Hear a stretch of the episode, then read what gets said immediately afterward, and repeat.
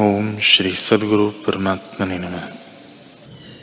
श्री वशिष्ठ जी बोले, हे राम जी, अणिमा आदि जो सिद्धियां हैं वे जप, द्रव्य, काल अथवा देश से सबको प्राप्त होती हैं।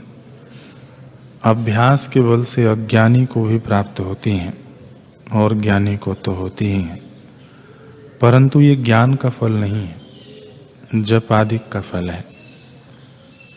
जिसकी सिद्धि के लिए जो पुरुष दृढ़ होकर लगता है वही सिद्ध होता है। जो इन सिद्धियों का दृढ़ अभ्यास करता है तो उनसे आकाश मार्ग में उड़ने और आने जाने लगता है, पर ये पदार्थ तब तक अच्छे लगते हैं जब तक आत्ममार्ग नहीं सोचता। हे राम जी, परम सिद्धता इनसे नहीं प्राप्त होती। परम सिद्धि आत्मपद है। जिसको आत्मपद की प्राप्ति हुई है वह इन सिद्धियों की अभिलाषा नहीं करता। ऐसा पदार्थ पृथ्वी में कोई नहीं और न आकाश में देवताओं के स्थान में ही है जिसमें ज्ञानी का चित्त मोहित हो। ज्ञानवान को सब पदार्थ मृग तृष्णा के जल से लगते हैं।